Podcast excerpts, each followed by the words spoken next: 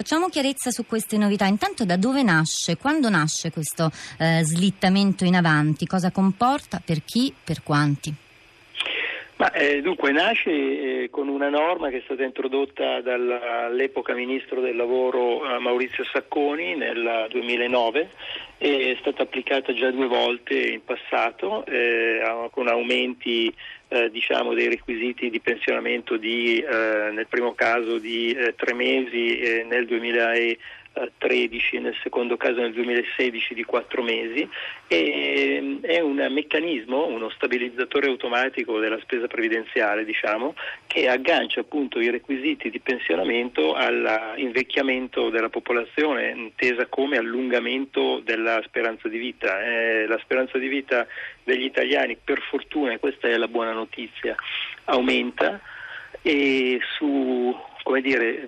l'adeguamento del nostro modello pensionistico a questo allungamento della speranza di vita dopo i 65 anni è appunto uno dei degli stabilizzatori appunto che consentono di tenere in equilibrio un sistema che ha un peso rilevantissimo sulla spesa corrente e che deve mantenere un equilibrio con il nostro rilevantissimo debito pubblico. Ecco, tutti i dibattiti che si fanno sulla previdenza nel nostro Paese e sui requisiti di pensionamento devono essere sempre considerati tenendo conto che il nostro welfare e il nostro sistema pensionistico si inquadrano in una cornice di finanza pubblica che è un po' diversa da quella di altri paesi europei con cui spesso amiamo fare i confronti, insomma. Colombo,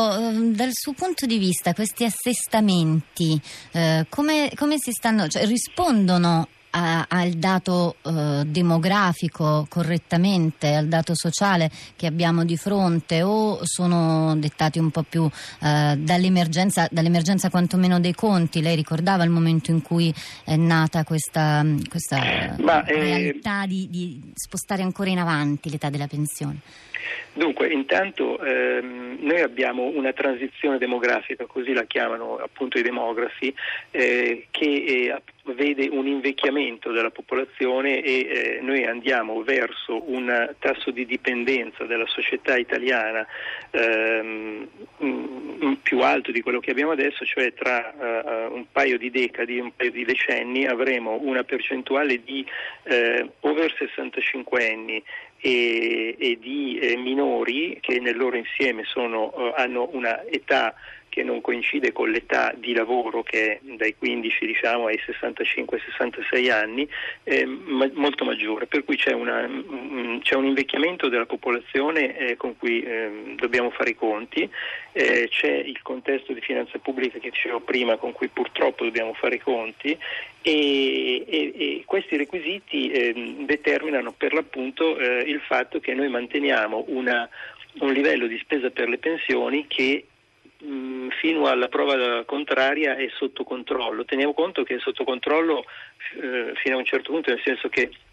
noi già sappiamo che abbiamo una quindicina, circa 20 anni di spesa abbastanza stabile davanti, dopodiché ci sarà la famosa gobba della spesa pensionistica determinata dal fatto che cominceranno ad andare in pensione le grandi corti di lavoratori che sono nati negli anni del baby boom. Sono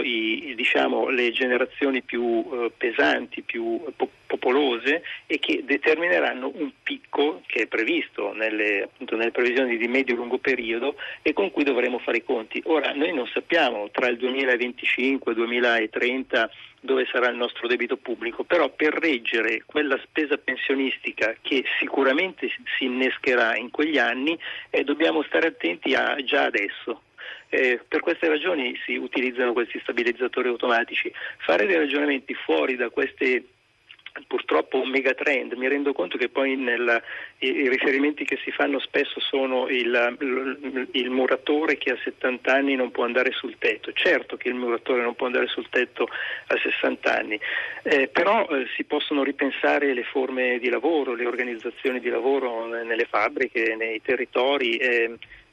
se non si riesce a mantenere livelli di occupazione oltre 60-65 anni, il nostro sistema previdenziale è destinato a crollare, con le conseguenze che io non oso immaginare sulla stabilità del quadro di finanza pubblica più complessivo.